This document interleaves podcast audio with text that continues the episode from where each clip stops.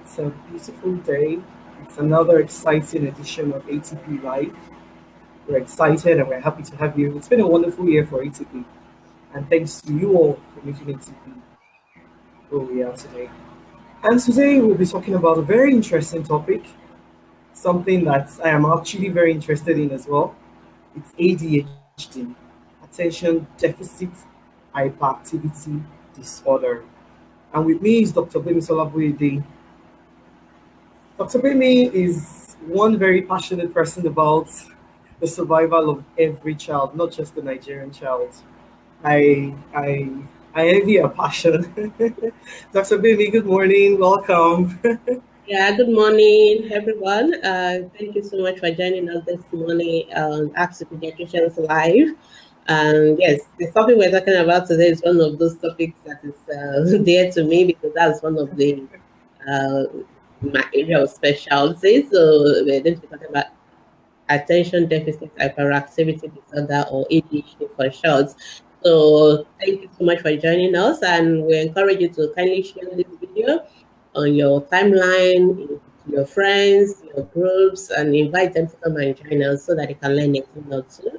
And if you have any questions for me on this topic of ADHD, kindly drop it as comments and then uh, we'll feature it and then we'll be able to answer the questions as much as we have. We have only one hour, so try and make sure you join us early and drop your questions. Yes. We don't have to start rushing towards the end. Thank you so much. Good morning. All right. Thank you, Dr. Bemi. And I must apologize. Sorry for starting a little bit behind schedule. It was beyond us. So I hope apology has been accepted. All right, we're going to go straight into the topic. But at the same time, I'd like to tell you to please share the video, encourage your friends to come online so they can watch and learn and, you know, and ask their questions, as many questions that you want to ask. Dr. Bim is here to take our question. I remember she said this is our area of specialty. So get ready for all your answers. All right, Dr. Bimi, ADHD. Hmm. Can you give us a brief overview or what exactly is ADHD? Okay, uh, thank you. Okay, so when we talk about ADHD, uh, the full meaning of the word ADHD is attention deficit hyperactivity disorder, and it's a disorder in children. It can also affect adults, but most times we're, talking, this is atypical, so we're talking about children. So it's a condition that tends to affect children and in ways that the children have difficulty with concentration, maintaining attention, and and this and sometimes they could be very hyperactive, and this will affect them to a certain extent that it will affect their ability to uh, learn in the classroom and also to be able to um, uh, to function in in other settings. So this uh, that, that so when a child has this kind of difficulty with maintaining concentration, or the child is always very busy, always hyperactive, and these features is significant enough or is impairing that child's ability to be able to um, uh, cope academically or with other in, uh, uh, uh, interaction with family members and, or in social settings, then we see that child has attention deficit hyperactivity disorder. I'm trying to avoid using jargons. I'm trying to avoid using medical terminology that can make people confused. But confuse us exactly. But let me break it down a little bit more. No, there are certain things that must be present because I see a lot of mothers coming to me and oh, this my boy is very very active, very hyperactive. So does he have ADHD and the one whether the children have ADHD or not. Um, let's start saying that it's not every boy who is very active that has ADHD. You understand? So, and it is not, and some people think that because girls don't, they are not very hyperactive, always jump up and down, they don't have ADHD. So those are some of the myths that we often need to get rid of. So it is not every hyperactive child that is having ADHD, and it's not every child who does docile, who is not moving up and down that has that doesn't that means that child doesn't have ADHD. You know, so that that's the first thing. Number two, so um ADHD can affect both boys and girls, even though it's commoner in boys than girls, but it can affect both boys and girls. And there are different types of ADHD. So we have what we call the predominantly hyperactive type. So those are the ones that the children are always very active. They jump, uh, they're always on the go, like the motor is driving them and things like that. And you also have the children who have what called predominantly inattentive type. And this one is the one that tends to get um, mixed, or people don't tend to diagnose it because uh, it's not like the children are disturbing and all those kind of things. But the children are often lost in thoughts. They're often forgetful. And this is the type that sometimes we find it very difficult, especially to pick up in girls. So you tell them to do something, they forgotten it before they left, you know, before they walk like one minute, they forgotten, then they come back to you, they ask you, sometimes they, are, they seem to have been lost in thought, sometimes they seem not to be paying attention, they are forgetting things at school and things like that. So these are children with the predominantly inattentive with the children. You also have what we call the combined type, so where the children have both the inattentive and the hyperactive ADHD. So there are different types of uh, ADHD. That's another thing we need to understand. And number two, so being forgetful, not concentrating, or being hyperactive on its own does not make a child to have ADHD. The, that's uh, those characteristics must impact on the child's function. It must be impairing the child. It must be affecting the child academically and, and all that, or it may be affecting the child. Even for adults, it could be affecting them at work or you know, it could be affecting the child's. So it must be impairing the child's everyday life for us to now say the child has ADHD. And then these features, this behavior pattern must be present in more than two settings for us to say the child has ADHD. In other words, it is not enough for the child to have it only at home. So there are people that say, oh, there's some difference will say, oh, this child, the teacher will say, oh, the child is very well behaved at school, very but the parent will like, oh, the child is very hyperactive. And then sometimes the parents will say it's the other way around. That oh, the, the child is very well behaved, does you know, very quiet, very cooperative at home, whereas the teachers are having a nightmare at school.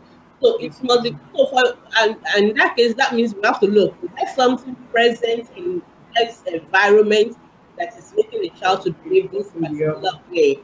So that is what we don't make so for us to make a diagnosis of it, the, the behavior must be observed by more than two settings. Either usually we usually look at school and the home environment. We also look at work environment for adults. We can also look at church and things like that. So, if, so usually when doctors, pediatricians want to make a diagnosis, we send questionnaires both to the teachers and to the parents. and they must sometimes usually agree before we are really convinced that the child has um, ADHD. So these are the uh, the main uh, features that must be present for us to say child has ADHD. So I see a lot of mothers asking questions. My boy is very hyperactive, he must have ADHD, and you know, something like that. And another thing I really need to stand while we're speaking so just to say you can drop your question, we'll feature it, but I've not seen any questions, so I'll keep on with our general video. Another thing that we must say about ADHD is the fact that there are lots of developmental disorders many disorders, and sometimes these disorders look alike.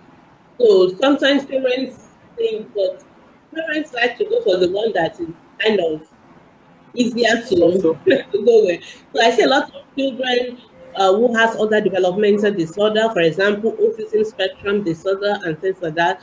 And parents will say, oh, the child has ADHD, or even other professional doctors who are not much into developmental into developmental pediatrics uh, aspect and all that, they will say, "Oh, the child has ADHD," whereas the child has autism. So, for example, some people say a child is the child is being a and all that. Then they will now say, "Oh, this child has ADHD and speech delay." Usually, most time when you get that kind of mis combination combination of diagnosis, most likely that child has autism because usually children with ADHD they are otherwise normal in terms of their development. So they are not slow talking, they are not slow with other things. So in fact, most times, though you could also have ADHD coexisting with the other uh, developmental disorder. disorder because in in uh, this field of uh, special, in our specialty of developmental pediatrics, what we call comorbidities, that is two conditions existing together, is the norm rather than the exception. In other words, it's common for you to have a lot of children having uh, not just ADHD, but they can have ADHD with, with other things.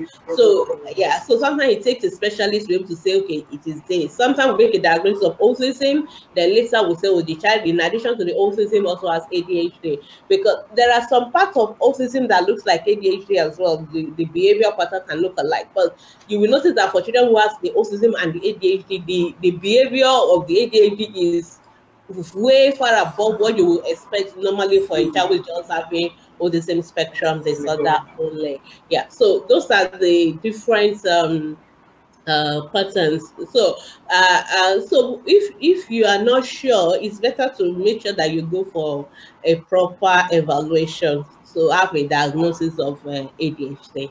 Yeah, thank you. Thank you. Thank you, thank you Dr. That was very, very educated. All right, so don't forget to invite your friends, share the video so that they can watch and then ask their questions. We're waiting for your questions, but before we go there, Dr. Bimi, I've been hearing about ADD and ADHD. Is it the same thing or are they different?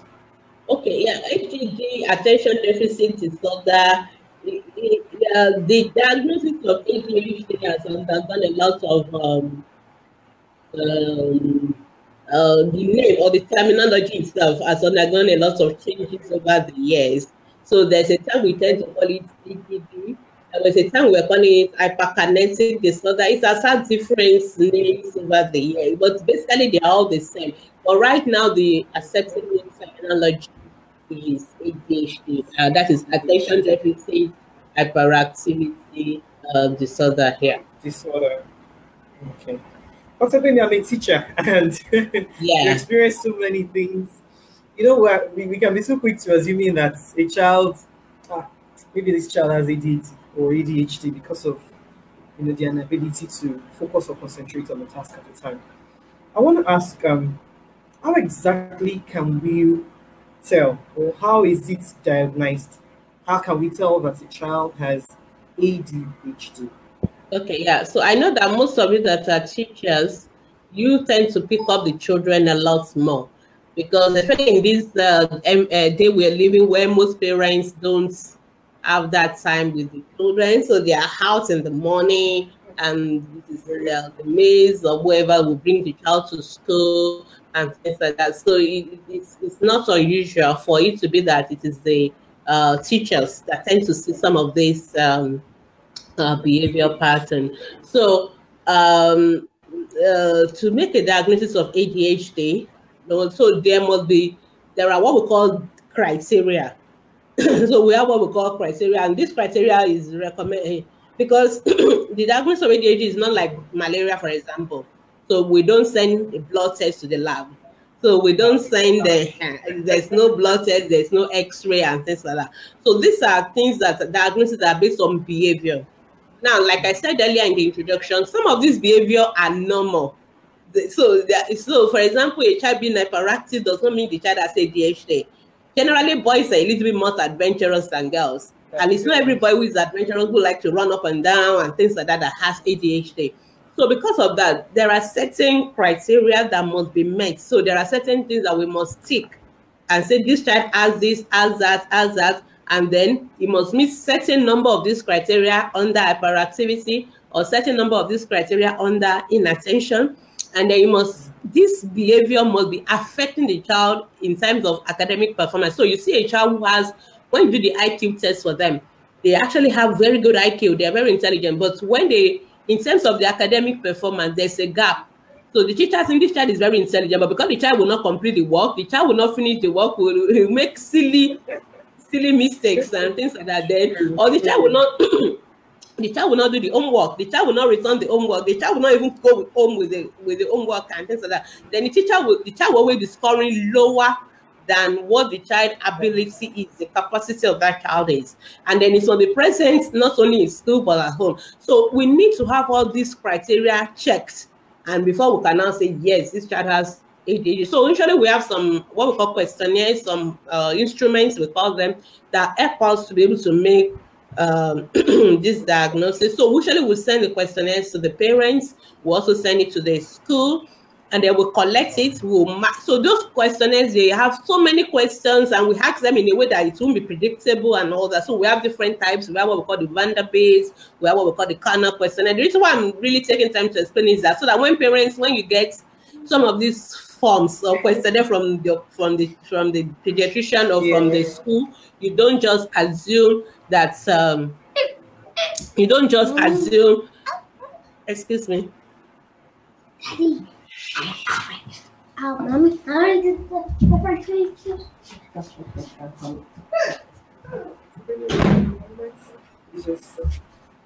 Excuse me. So uh, you don't just assume that the child, uh, you don't just assume why are they disturbing with this questionnaire because it is after we finish uh, it is when we get all those responses back from you and back from the school that we can put it together to make a diagnosis. So it is important that you fill the questionnaires as and as accurately as possible. Sometimes parents are thinking, oh, my child is not this bad. They don't want to, you know, they don't, or sometimes even some teachers, when you send them the questionnaires, they, they are being careful not to, uh, they don't want to make like if they are saying bad things about that child.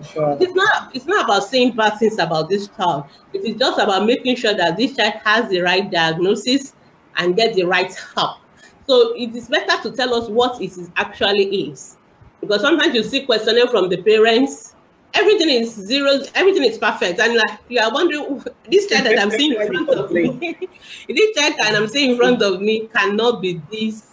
I mean, if the child is this good, why is this child um uh here in front of me? You understand my point? So it's important that parents fill those questionnaire uh, appropriately uh, and so that you know you can we can because sometimes when we don't get the right responses from the parents or from the teachers we will not we will not be confident to make that diagnosis of ADHD but in our own little because we can't make that diagnosis only by our own observation because that child is only with us for maybe one hour but the child is with the parents for more than 24 hours most days. The child is with the teachers more than eight hours, you know, five days in a week. So they have more opportunity to see the child rather than the pediatrician who is only seeing the child for 30 minutes or one hour max. You understand? So we really need that feedback from the parents and from the teachers. And, yeah, so to really be able to make that diagnosis. And it's important. So the diagnosis is not is based on those uh, the child meeting those criteria based on the responses we get from those our questionnaires. That's how to make diagnosis. Yeah.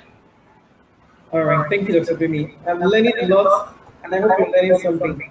I'm want you to keep the questions coming and share the video, invite your friends, and everybody watch. This, you know, this is something that I see almost every day because I'm a teacher, and I've learned so many things, and I'm going to take this thing seriously now. So we're going to see these questionnaires. We will not just feel them for feeling sick. We will feel yeah. them with serious mindedness. Yes, yes, very, very important.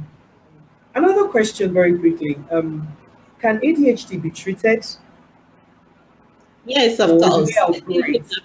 Yes. So that and that's what we're talking about. Is thank God it's one of those conditions that can be treated or that can be managed. Okay, and even some of the others that are listening to me, some people have ADHD.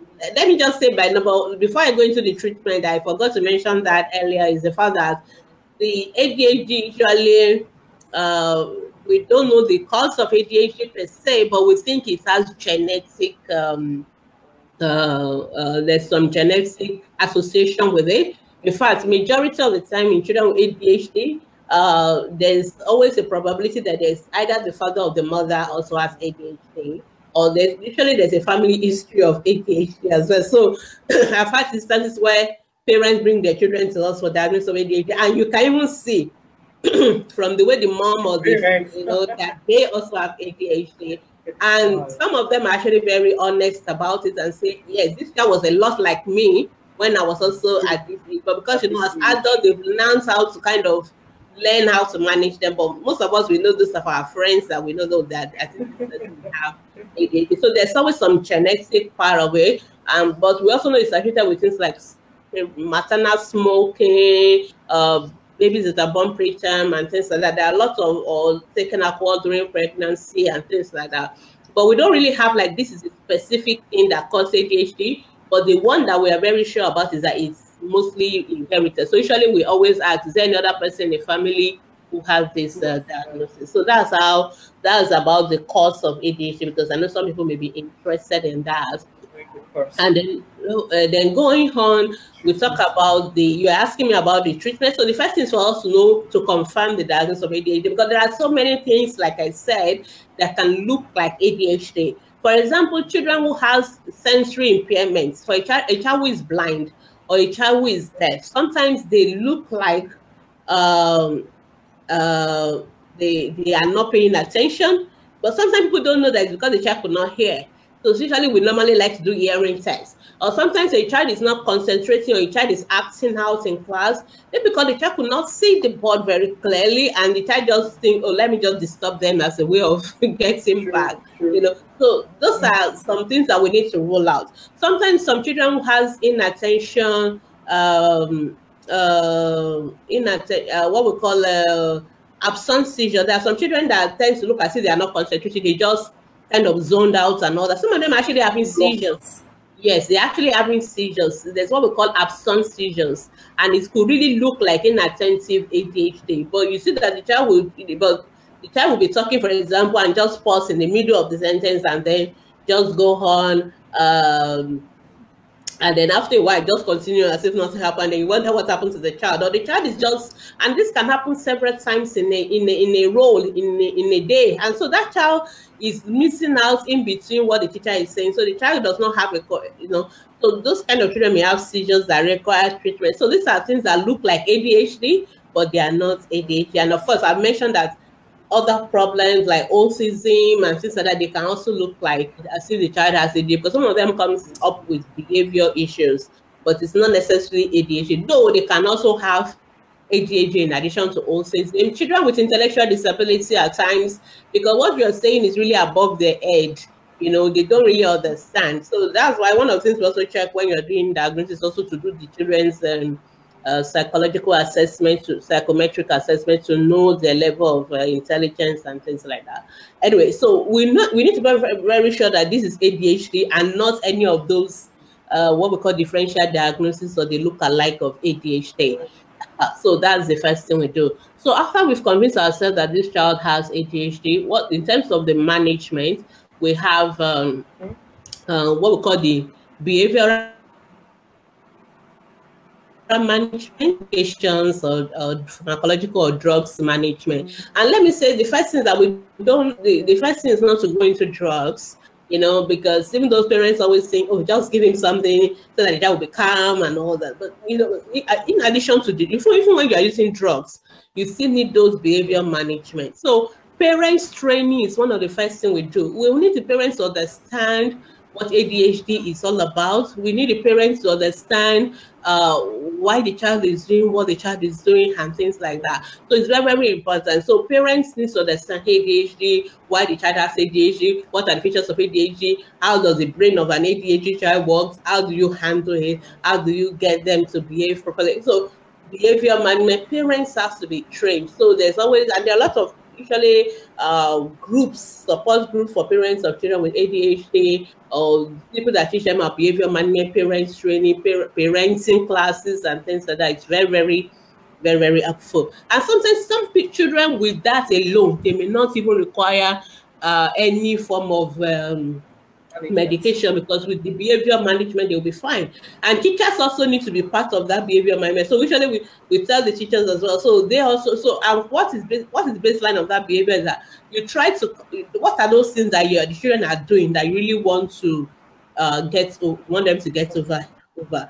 So you you you you don't make too many goals. You can just say okay let me address three okay, maybe the child is always interrupting you during the classroom, or the child is not finishing his homework, you know, or the child is getting things lost. So you can decide to address a few of them at, at a time.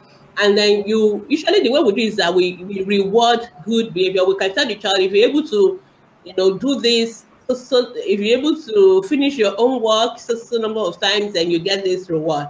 There are reward daily reward, there are weekly reward, there are uh, uh, rewards, long time rewards, and all that. And then you try to encourage the child. And also, when the child doesn't do it right there, so you the child may lose some privileges. And so, I'm just giving us an idea of how we go about behavior management. But we make it short, and then we can graduate it. For example, there are also some modification teachers can make in the classroom. For example, a child with ADHD is the child that you want to sit very close to you in the class. That should not be the child that should sit at the back or near the windows where they can easily where they can easily be distracted. So you want them sitting very close to you. Sometimes when you give them responsibility, you make them the assistant teacher or assistant captain or something like that. It helps them to kind of control their behavior better. So those are some of those uh, behavioral strategies that parents, teachers can use to help children with ADHD. But sometimes even with that, it may not be enough. And then you really need to use medication. So we have what we call medication for ADHD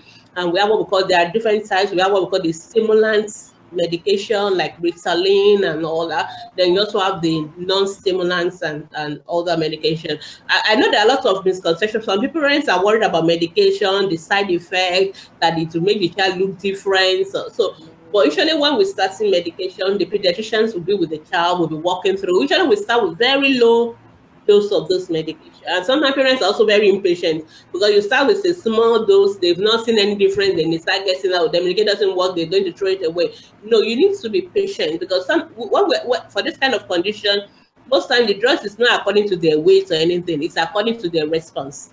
So we, we usually will start very slow and then we'll gradually increase it until we get what works for you. So a smaller child may need a higher dose. It doesn't matter. Whereas a bigger child may just even need a small dose. So it is according to the response of the child. And those drugs doesn't mean that the child have to take them for life. It doesn't mean the child will have to take them for life.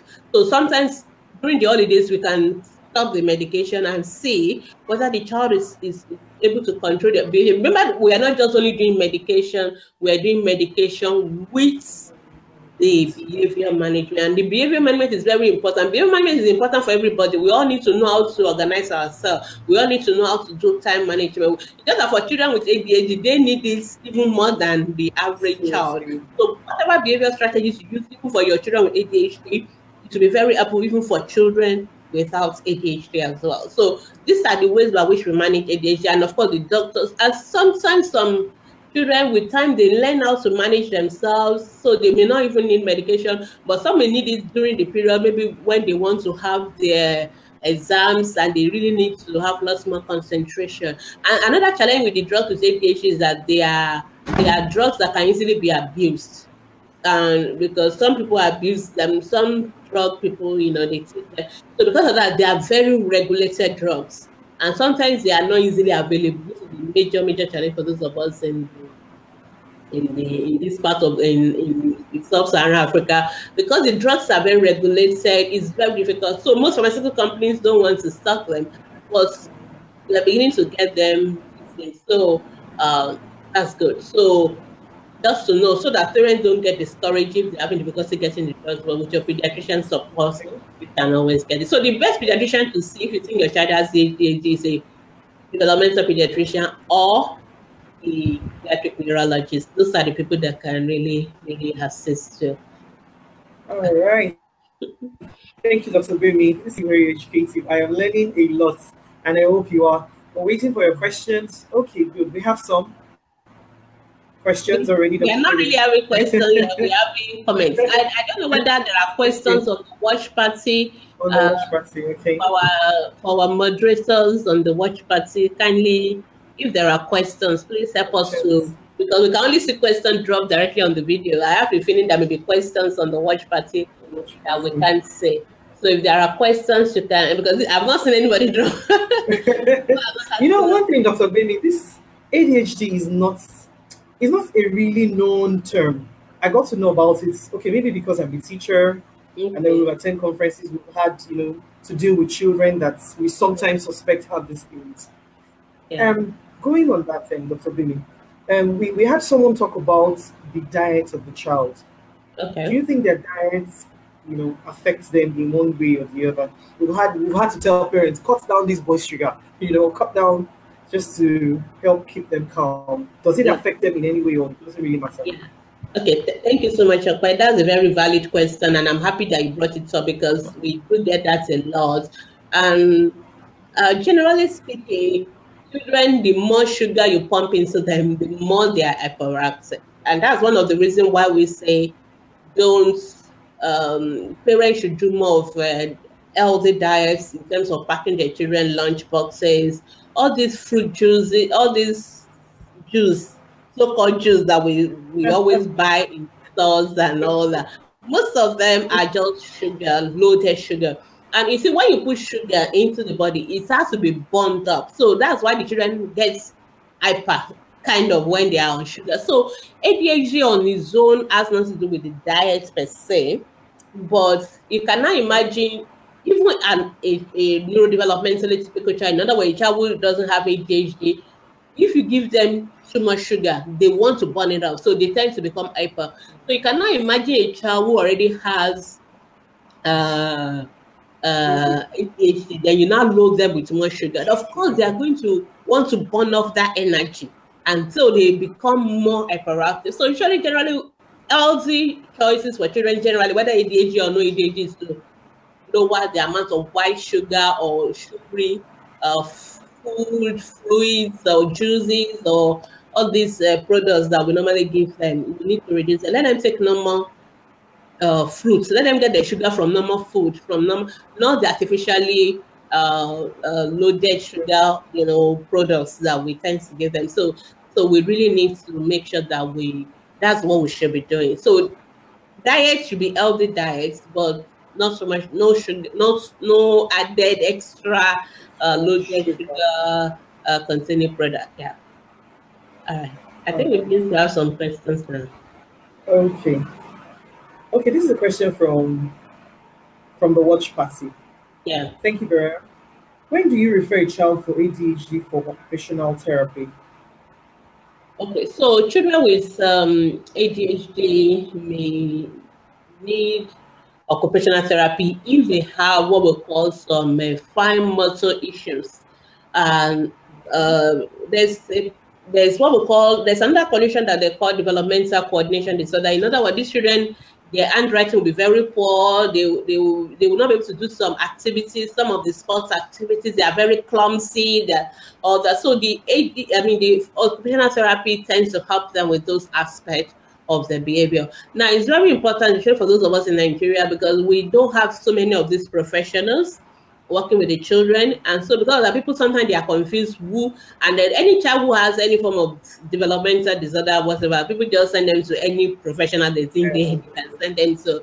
And it's very important that people should understand who should be seeing each child. Number one, the first person to see any child with any developmental disorder whatsoever is the pediatrician, preferably a developmental pediatrician or a pediatric neurologist. So those are the ones that should be seeing this children because they need to make a diagnosis. Most of the therapies don't make diagnosis. The therapists manage the children, yes, but they don't usually make diagnosis. And like remember what I said at the beginning, that some of these disorders they tend to look alike. Sometimes they may coexist. So it is important that the, the pediatrician see the children at the beginning to recommend that because I in my profession I've seen a lot of children who have been seen by different kind of professionals and the, the parents are kind of frustrated. And, and because at the beginning each professional actually in our uh, let's just say in a, in a country where things are not very well regulated you can have this profession i mean different everybody wants to make their money so they will see the children even if the child doesn't really need to be seen by them. But most time this children require almost all the professionals so but the best person to offer see a child with adhd is the pediatrician now, if the child, pediatrician evaluate the child and the child needs some motor, has some motor difficulties, what there are some conditions that coexist with ADHD. Um, we call them comorbidities. Like, for example, children with ADHD can also have fine motor difficulties. Children with ADHD can also have sleep difficulties. Some of them can have oppositional deviant behavior. Some of them can have seizure disorder. There are different things, intellectual disability, so many things that can coexist. But the pediatrician is the one that will know this is the original diagnosis, this is the comorbidities, these are the professionals that should be involved. So it is the pediatrician that can now refer, okay, the child needs OT, child needs speech therapy, whatever. So that's what I would say about that. So uh, your pediatrician will decide when you need to see the occupational therapist. All right, thank you. I hope you've heard that. Okay, this is another question from Samson Durojai. Is there any tablets for children with ADHD? yes, we've mentioned that. So children with ADHD have medications. So we have different medications that, but these are regulated drugs. These are not even drugs most yeah. doctors will prescribe. It's specialists that tend to prescribe them. So if you see your child has ADHD, see your pediatrician first, then the pediatrician will recommend the appropriate treatment. And usually those treatment usually don't give you for more than a month. Then you have to come back for because it's, it has to be well regulated so that it doesn't fall into the hand of those who abuse uh, such medication. medication. Okay. Thank you, Dr. Gbemi. This is from Maureen. God bless you, ma. Thank you. Um, is ADHD common with DS babies? I think she meant Down syndrome babies. Okay, so babies with Down syndrome can also have ADHD. Um, yeah, I won't say it is very, very common in them. I think it's just like just like in any other. The, the, okay, we didn't talk about how common ADHD is. Uh, it's affect about five percent of school age children. In fact, ADHD is the most common developmental disorder among school age children, and that is why the teachers are going to pick them up. It's the most common developmental disorders in school age children. So, five percent of children, five to ten percent of school children, will have ADHD, and the truth is the fact that we don't make enough diagnosis of ADHD. We don't. We are underdiagnosing. We are under treating the children because most of especially in Nigeria, most of those behavior we just say it as the child being naughty, as the child playing pranks, and whereas the child may actually have ADHD. And but I think because of our own style of also the way we treat children, I think somehow we are always implementing the behavior strategies, even though we may not know. Just that sometimes for some children, even with all those behavior strategies, will not work. And those kind of those are the kind of children that will end up needing to see the pediatrician for medication because even with all the strategy teachers are putting in place, they are not working. You know, because most teachers also know how to use some strategies even without necessarily um, having a diagnosis that this child has ADHD. They just do their normal teacher. Oh, this child is having behavior issue. This is how to handle it, and it works for most children. It works, but some children need more than that, and those are the kind of children that will end up uh, being with us. Thank you so much, Maureen, for your question. Okay. Another question from Oile. Ma, please, my daughter of 12 years has been going through serious tummy pains for weeks now. We have done all necessary tests, including scan. He's referring menstruation. Can it be that? Okay, Dr. Gbemi. Yeah, it is possible. yeah, even though it's not related, um, yeah, oh yeah, yeah, it's possible, and even sometimes children can have uh, what we call functional abdominal pain, whereas they don't really have any, uh, there's really nothing causing it, but it's possible. So I think we should not just worry. You know. Worry. Mm. Hey, Oyi Goji, I'm wondering if this is related to being very assertive and tendering towards disobedience. Okay, so uh, oh yeah, I'm sure you're just joining us. Thank you for joining us. So, like I said at the beginning, we don't just see a behavior and label the child ADHD. You know, I was explaining that very. That's why it took time to explain that. A, a little child doesn't necessarily have ADHD. A child who is being asserted doesn't necessarily have ADHD. For you, for us to make a diagnosis of ADHD, the child must have six out of nine symptoms of hyperactivity, six and or six out of nine symptoms of inattention. These symptoms must be present in more than two settings at home or at and at school. And these symptoms must have been on for more than six months.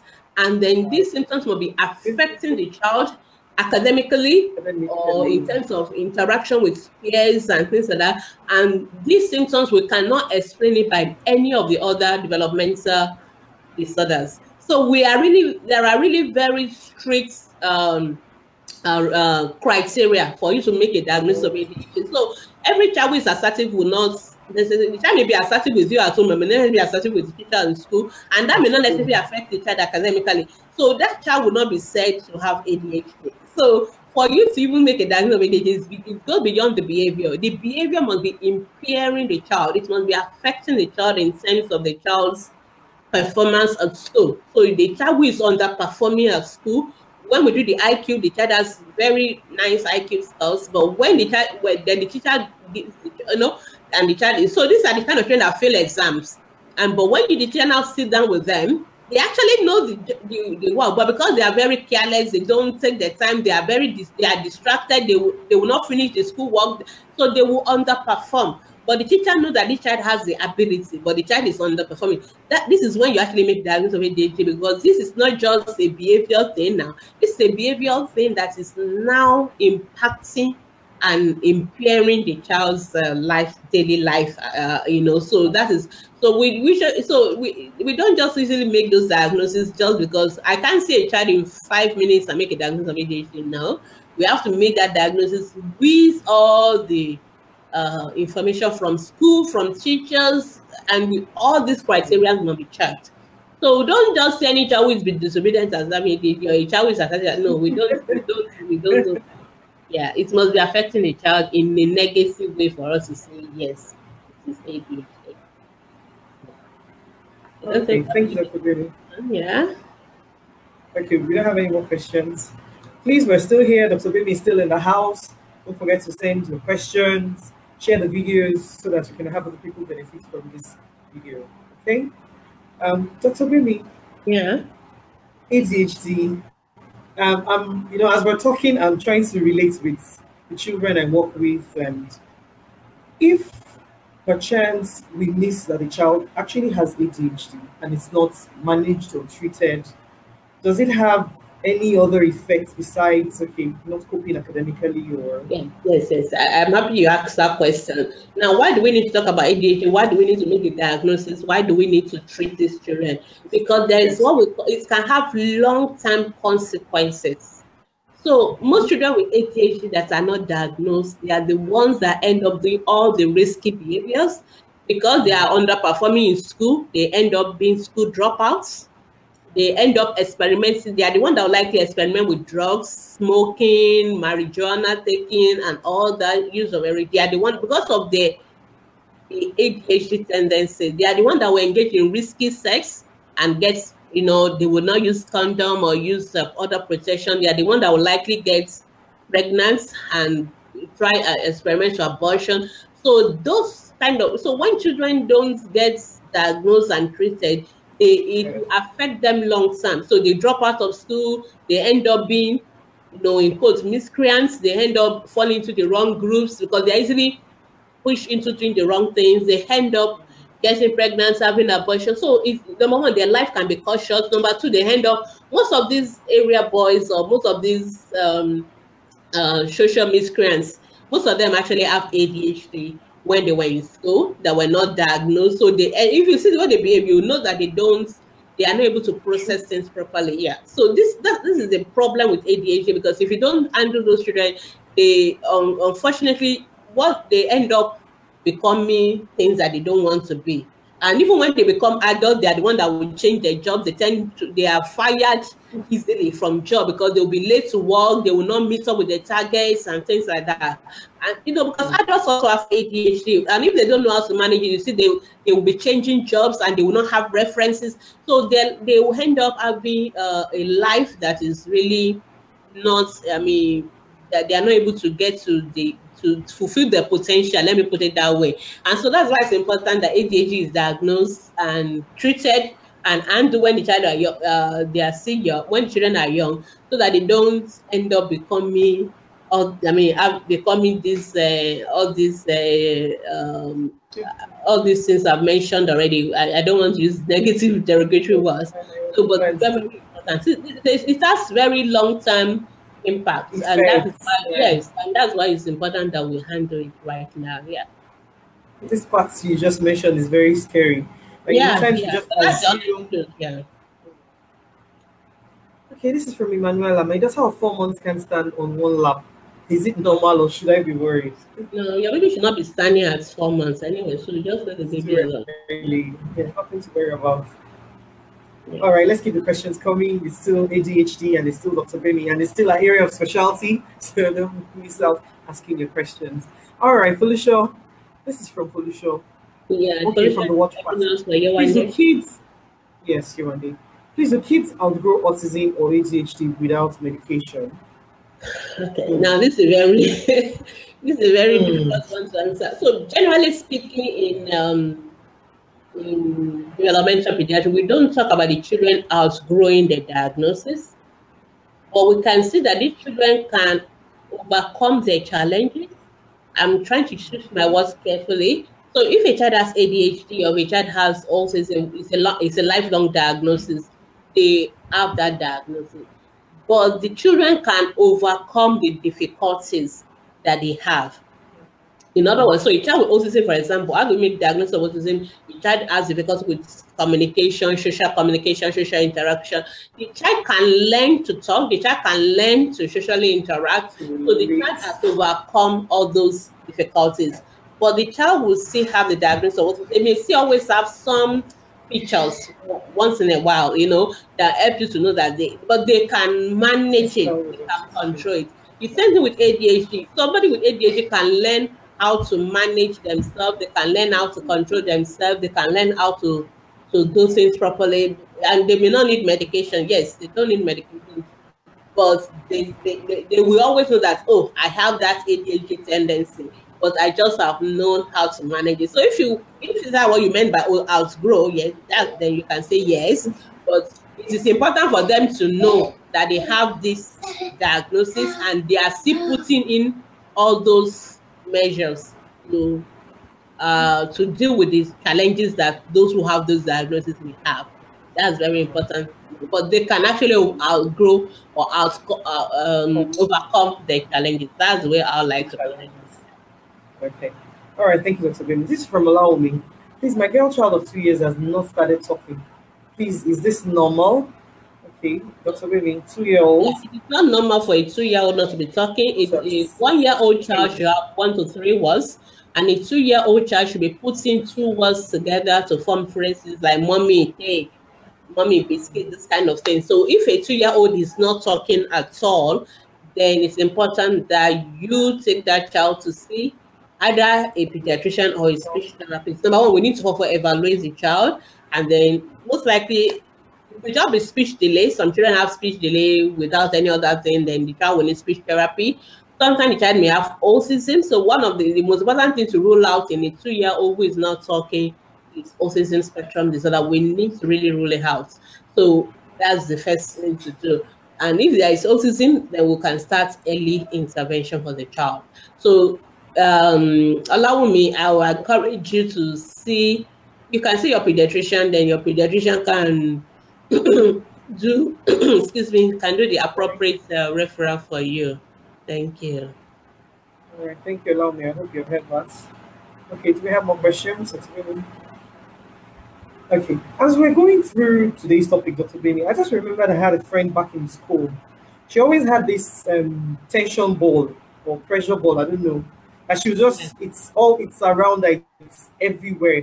Like yeah. she, and she's so smart, she's very intense. She hardly talks, but when she gets angry, she can destroy the whole house. So she said she went for therapy and then they just told her to keep squeezing the ball when she's angry, breathe, and it helped her. I mean, throughout the four years in school, she, she didn't act up. You know, can we say she had ADHD or it was just an anger issue? It's so hard to say because I can think of possible things that she has, um, but it would be unfair to say what she has without having all the information. But I, I would think most likely possibly she is on the autism spectrum. Yeah, so because usually they have this, um, um, they may have some sensory processing difficulties, and that's why they need to have things like balls, something they can hold in their hands, and things like that. But it's so hard to say what it is without, you know, because you are only reporting what you know. There are maybe other things that you know you don't know, so we can't make a retrospective diagnosis. I can only assume that maybe she may have, she may be on the spectrum. But you know, it's not every child with autism spectrum that is very uh, not talking or not interacting at all. It's a spectrum. So some people on the mild end of the spectrum, you will not even know they have anything wrong with them. But you just notice that there's a little bit some awkward way they do their thing, but they are still uh, they will still function properly. You know, I'm just assuming, but it's difficult to say what it is. Okay, I think uh, our time is almost up, so we have just two more questions. Then we take that, and then we can we can close the show for today. Yeah. Okay, this is from you, Andy. What is score? And she's at five.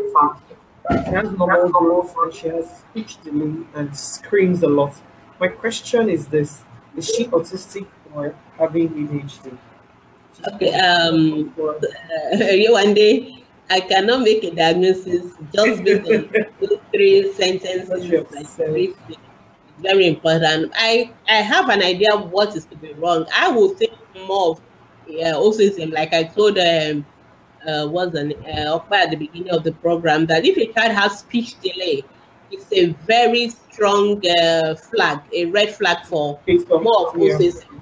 A child who has speech delay, who is now screaming or having all those behavioral issues that I talk about, we need to refer for evaluate for autism. Usually, children with ADHD have normal development. They don't have any speech delay. In fact, they talk too much and they interrupt people's speech and all that. that that's even their own.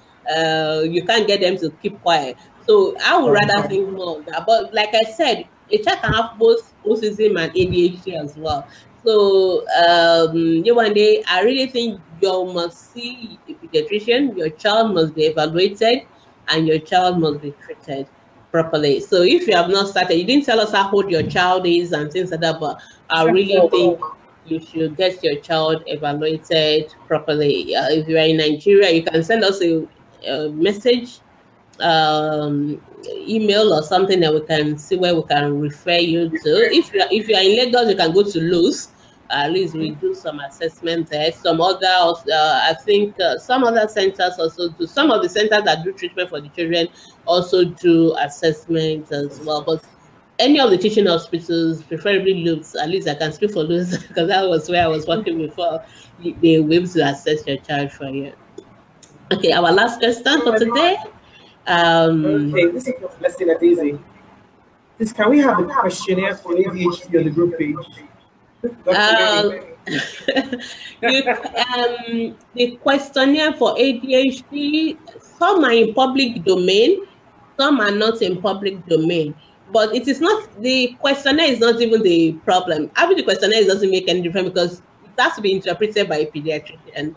So even if we put the questionnaire for you, um, doesn't mean we are not. You can't make a diagnosis just by filling the questionnaire. The, the, the pediatrician has to collect the questionnaire from the school, from the teachers, and have to interpret it. But if you want to get a hold, you can just go that um you can search for ADHD questionnaires, uh Vanderbilt questionnaires. I think the one for the one by the American um, uh, Academy of Pediatrics AAP. Uh, they have the Vanderbilt. I think it's available. Is is in public domain and just use it. But I'm not sure whether you can interpret it online. So you can just go. There are lots of. Uh, there's also CHADD. There's a lot of um, websites for parents about ADHD. So if you want to get trained uh, questionnaires, but uh, training the questionnaires require a, a clinician who will coordinate everything and arrive at the diagnosis. All right, but it's available. I think some are in public domain. Even if you just want you to have an idea of what I'm talking about and how to make diagnosis, yes, it's fine. You can check it out. Just run the big questionnaires or just go Google ADHD questionnaires, you will come across some of them and you have an idea. Okay, okay, the last one. okay. Uh, my question, my daughter of one year, three months can't walk yet, can't talk and have 10 seats. Is it normal, one year, three months? You said can talk. Hey, one year, three months not walking. Can't walk or yet can't talk. Yeah, but your baby is fine. There's nothing wrong with your baby uh, usually if your baby is not working by 18 months, then see a pediatrician. Usually we will not worry until baby is 18 months. 18 okay, months. fine. We're done for the day. so uh, thank you so much for everyone who joined us this morning. Uh, we've talked about ADHD, attention deficit hyperactivity disorder. I just want to say that parents, if you think your child has any developmental disorder generally, please don't be in denial. Generally, for developmental disabilities or disorder, the earlier we make a diagnosis, the better for the children. The earlier we start intervention, the better for the children. And like Ope was asking me, and I I, I, rightly said, um, the uh, the uh, the long-term consequence of these undiagnosed conditions can be very disastrous. We don't want these children, actually, when they get to the teenage years, children with ADHD in the teenage years, they are, and they are not on treatment, they are not on any form of support, they tend to have lots of difficulties. They tend to, they are the one that will experiment with drugs, they're the one that will experiment with smoking, they're the one that end up in school dropout, they're the one that can get sexually transmitted infections and things like that. You know, so we really need to make sure that it doesn't have to be drugs, even if it's just the behavior management, they need them. They and they need all this support. So it is very, very important that we get them all the right support. So if you think your child, based on all this discussion, may have ADHD, kindly take them to see a pediatrician, preferably in any of our teaching hospitals, and then they'll be able to uh, give you the right support. Uh, make a diagnosis. If, if it's just behavior management, they will tell you. If it's required medication, don't be scared of the medication. They will monitor the, the, medication, they will monitor the side effects. And then the most important thing, and like I said, if the children overcome these challenges, they may not need to take the drugs for life and they can be uh, out of the um, and they can be able to function as responsible citizens and responsible adults. But they really need to have the right diagnosis and the right approach as soon as possible. So thank you so much. Yeah, that's my take-home message. All right, thank you, Dr. Gbemi. It's been a very, very educative one. It's I must confess I have learned a lot, and I'm sure you have. You know, and and I hope and pray that we'll be able to work and deal with these things when we need to as fast as possible. Dr. Gbemi, final words before we go. Yeah, just to say that uh, thank you so much for everyone who joined us this morning. We apologize a little bit of technical itch at the beginning, but we overcome that. Um, if you after the live show, because some people will come and watch this video after the live show, please drop your questions for us on our group, not under the video, because after we we cannot easily come back to answer questions drop after the live show. So if you have questions ask on ADHD or questions generally on anything child health issues, uh, go to our group.